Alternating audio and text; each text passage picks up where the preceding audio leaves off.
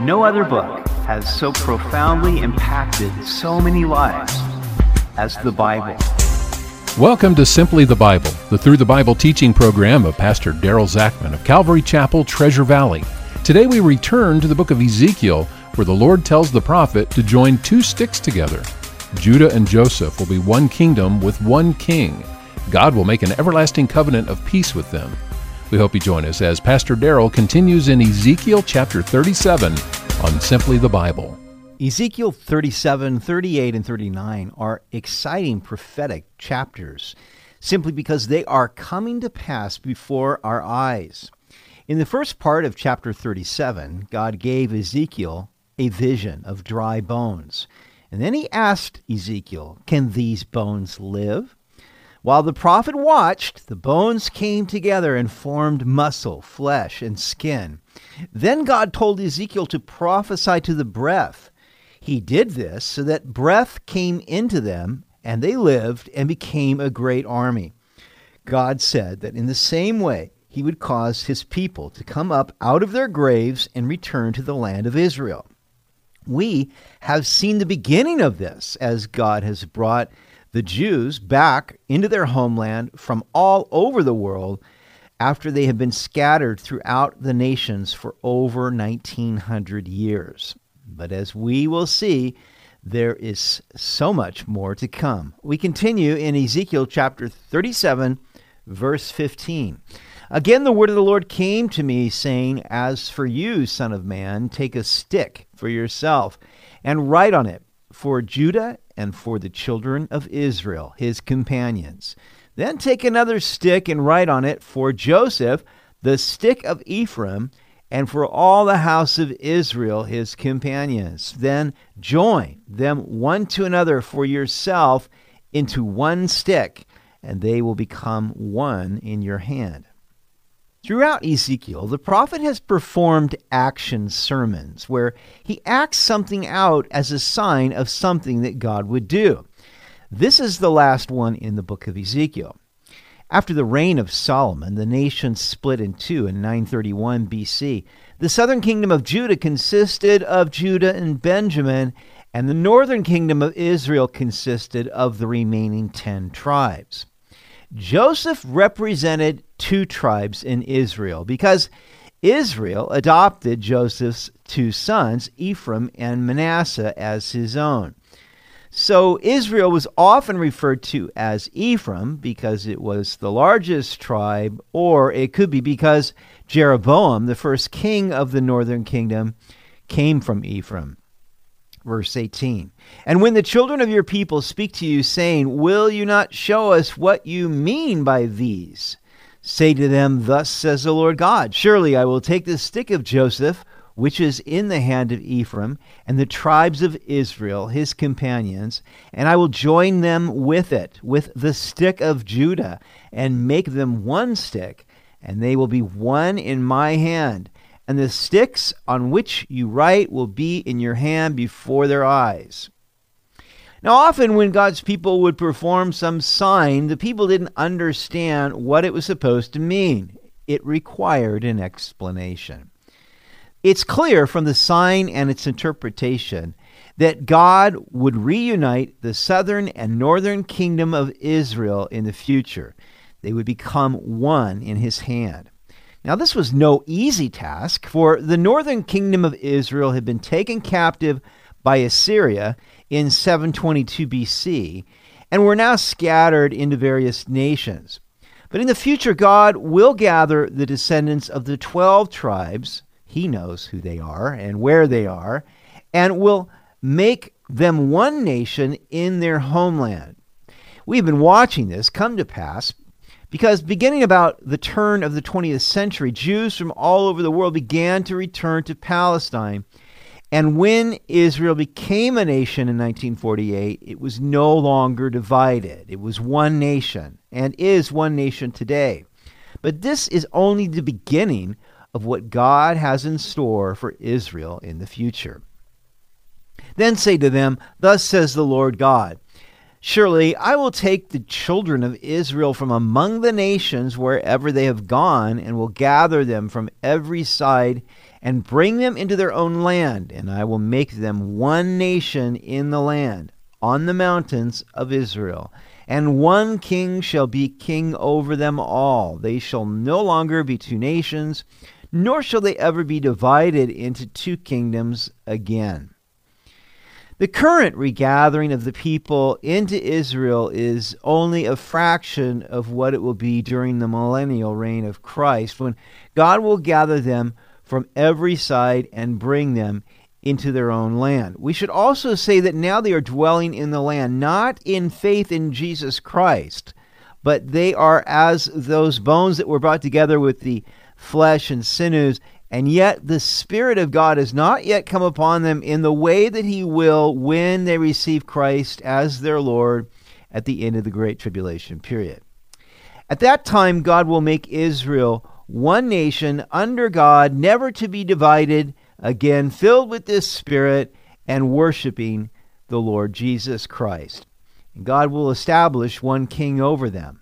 Now, can you guess who that is?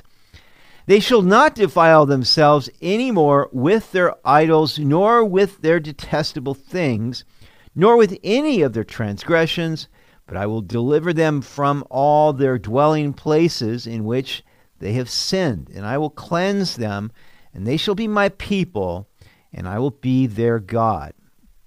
You see, the perennial problem in both the northern and southern kingdoms of Israel was that they had continued to defile themselves with their detestable idols.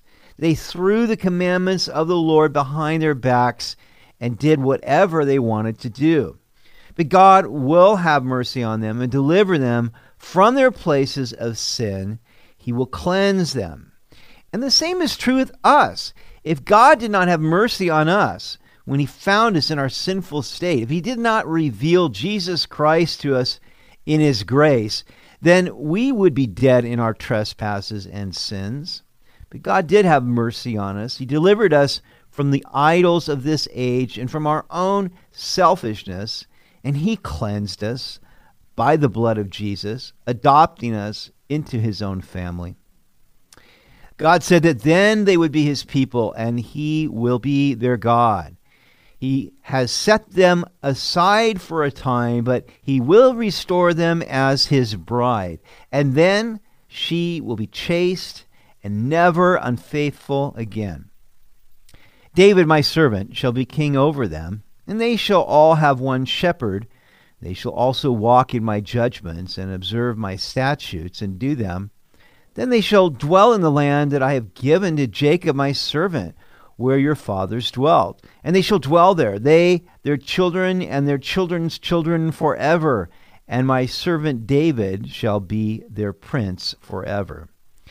David, God's servant, shall be king over them. Now, some people think that David will be resurrected from the dead, but I don't believe that that's what is being said here. Throughout Scripture, it is Christ, the Son of David, whom we are told will sit on the throne of David and reign forever. Concerning Christ, David wrote in Psalm 110 The Lord said to my Lord, Sit at my right hand till I make your enemies your footstool. So even David calls him Lord, even though he is his descendant. They will also have one shepherd. We know who that is, for Jesus identified himself as the Good Shepherd. And God will heal their backslidings so that they will walk in his judgments and observe his statutes and do them. God will make a new covenant with them in which they will delight. They will dwell in the land forever and finally take possession of all that God promised to Abraham. And God's servant David, that is Christ, shall be their prince forever. And what a marvelous day that will be. Moreover, I will make a covenant of peace with them, and it shall be an everlasting covenant with them. I will establish them and multiply them, and I will set my sanctuary in their midst forevermore. My tabernacle also shall be with them. Indeed, I will be their God and they shall be my people. The nations also will know that I, the Lord, sanctify Israel when my sanctuary is in their midst forevermore. Now, this covenant of peace that God will make with Israel will be the new covenant. You'll recall that on the night that Jesus was betrayed, while he was in the upper room with his disciples, he instituted the Lord's Supper or communion or the Eucharist. And he took the cup in his hand and said, This cup is the new covenant in my blood. It is the blood of Jesus that makes peace between us and God. There is no other way for us to be forgiven of our sins except through the shed blood of Jesus Christ. And then God will establish and multiply his people in the land, and his sanctuary and tabernacle will be with them forever. Now, when we get to chapter 40, we will see that Ezekiel describes this temple that will be built during the millennium. It will be the permanent temple, and all the nations will know that the Lord sanctifies Israel, and they will all bring their offerings and worship the Lord in Jerusalem. This is a glorious chapter because it reveals God's heart for unity. He desires oneness with his people and that they should themselves be one. Now, whether it is the children of Israel or believers in the church today, the Lord wants his people to be united. Psalm 133 says, Behold, how good and how pleasant it is for brethren to dwell together in unity. Now, that is no easy task because people so easily gravitate toward their own ambitions and fulfilling their own desires. Therefore, the Apostle Paul exhorted the Ephesian believers in Ephesians 4 3.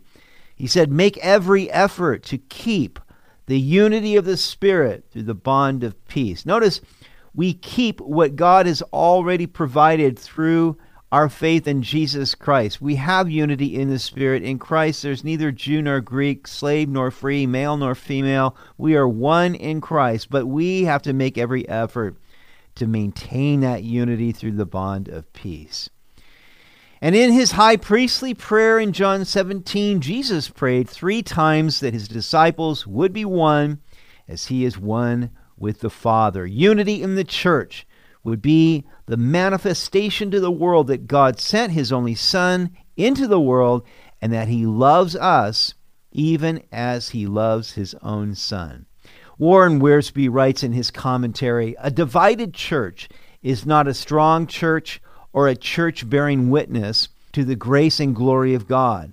God's people today need the fresh wind of the Spirit to give us new life from God and new love for one another. Dear God, please make it so and let it begin with me.